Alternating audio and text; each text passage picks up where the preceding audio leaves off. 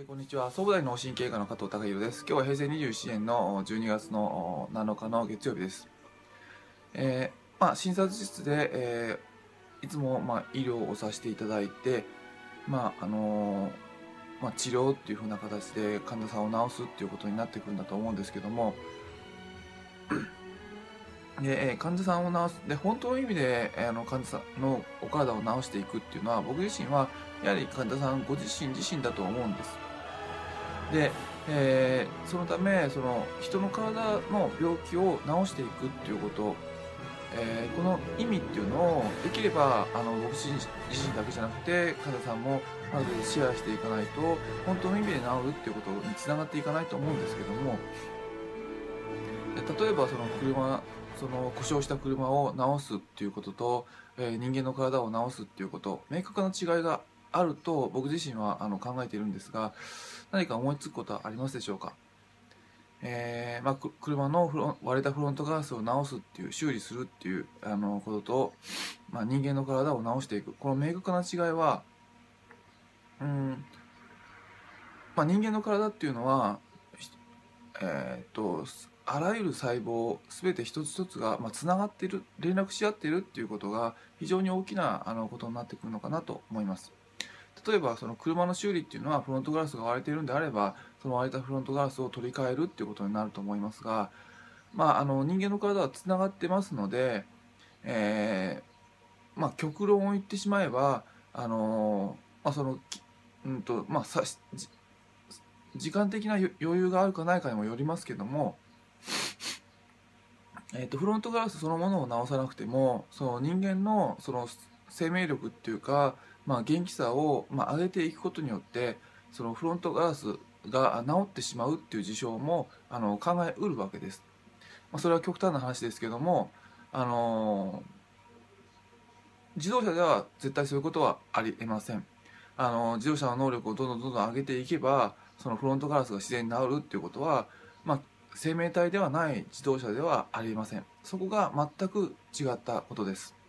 で、えーまあそのもともとその東洋医学とかその民間医療などでは まあそういった考え方っていうのがベースにあるんだとは思うんですけども人間の生命力を上げていこうっていうこと。ただやはりその、まあ、病に倒れている人とかなどあの怪我をしている人、まあ、そういった方にまあ、そんな悠長なことを言ってられませんから生命力を上げるっていうのは時間かかりますのでなあの生命力を上げているうちに、あの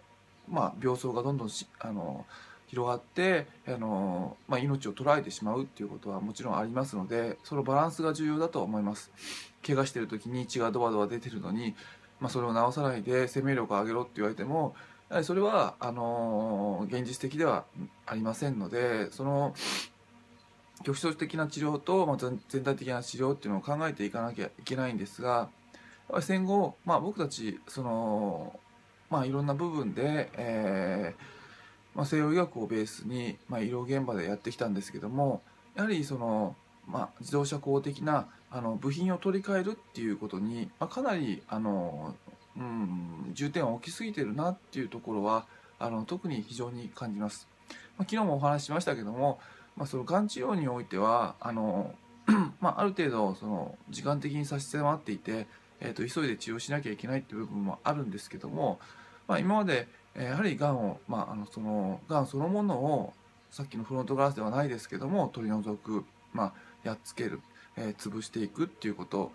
に終始した、まあ、あの何十年っていうことになってそのやり方をすごいやり方に関してすごい高度な進歩を遂げているんですけどもそもそも根本的ながんに対しての捉え方っていうことに対して、えー